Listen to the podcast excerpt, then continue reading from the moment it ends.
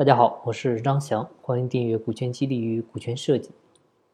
企业发展到一定阶段呢，很多时候都会遇到吸引外来人才进入，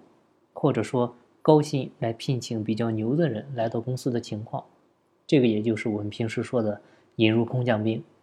那，最近调研的好几家企业呢，是都遇到了这个问题，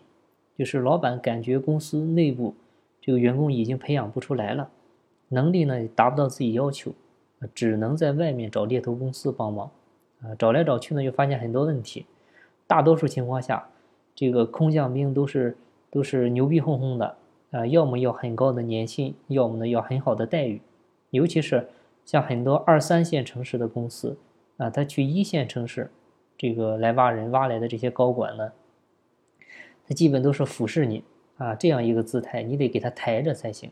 关键呢是。高薪弄来的这些人，他最大的风险是，如果有其他的公司给的薪水比你高啊，他还是会走，啊，有奶便是娘嘛。所以高薪挖人呢，现在是越来越难。目前比较好用的方式呢，就是工资加期权的模式，啊，尤其是，嗯，这些年你会发现很多公司那个招聘通知上，这个薪酬福利体系那块儿，很多公司都加上了期权激励部分，啊，它就是这个原因。你不给股份的话，他很多牛人是不愿意来的。这里呢，给的话通常是，呃，我们常用的有两种，第一种就是期权，第二种就是限制性股份。啊，你可以这么理解，期权呢，它就是你在约定的时间内完成了我们约定的考核条件，啊，就可以以约定的价格来享有约定的股份。那限制性股份呢，就是我可以先给你股份，但是呢，给你股份以后啊，我会给你配上一些限制条件。啊，如果你没有达成啊，不好意思，这个股份呢，我我还得再收回来啊，相应的股份权利呢，啊，也就没法给你兑现了。那像限制性股份这种呢，就很适用于一些特别特别牛的人。你比如我服务一家医生集团啊，他们的很多特别牛的医生啊，他就是设计给的限制性股份。为什么呢？因为你不给股份，人家都不来啊，都不鸟你的那种。所以呢。呃，你特别牛，特别牛，我可以给你股份啊，直接给你的也没问题。但是呢，你来了得办事儿啊，得干活啊，得对得起你的股份的价值。所以呢，后面配有一系列的限制性条款。然后呢，我们再说一下期权。嗯，期权这个怎么做呢？就是比如你从外部吸引一个很优秀的高管进来，嗯，这个高管呢又是一个大公司、一个好公司过来的。啊，他张嘴就跟你要几十万甚至上百万的年薪，啊，这种情况怎么办呢？嗯，你觉得他确实很牛，但是呢，你心里呢又有点没底，啊，又担心他是个水货，啊，这时候呢建议是这样：如果说他要一百万年薪的话，你这么来跟他谈，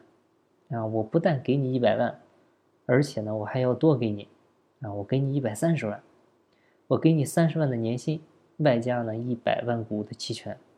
啊，这一百万股的期权的价值就是一百万，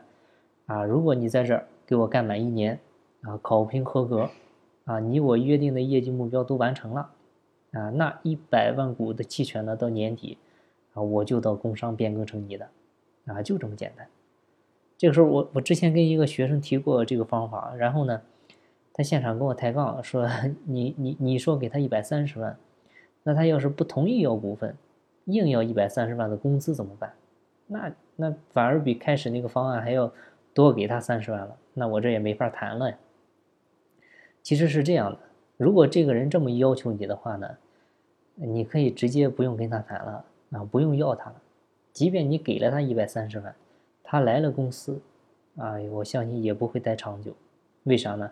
因为这个人呢太看重眼前利益，太看重短期利益，其实已经到了到了这个谈股份的那个地步。就不应该只关注这个工资情况了，啊，其实到了这个级别的人也不应该这样了，因为股份能够给他带来的是长期收益，它不光是现在，更多的还是未来的，不光是这个能能有多少的利益，那背后呢更多的是一些责任，说明他只想享有收益，不想呢承担责任。那如果这么短视的话，他对你公司的长远发展也是不利的，甚至是有隐患的。啊，就是公司赚钱的时候，你们可能这个都很开心，都很高兴。但是万一公司遇到一些风险，遇到一些风吹草动，第一个走的肯定是他，啊，因为你们的价值观已经不一致了。一旦底层的认知不一致，那内心的想法啊，以及体现出来的行为肯定会有偏离，啊，这个就是引发矛盾的隐患。啊，他很多企业斗争表面上看是利益纷争，那实际上本质的底层的，其实也都是关于事物的认知的差异，也是价值观不一致才导致的。嗯，那今天的分享就到这里，感谢您的收听。节目在西天，经在路上，我是张翔，下期再见，拜拜。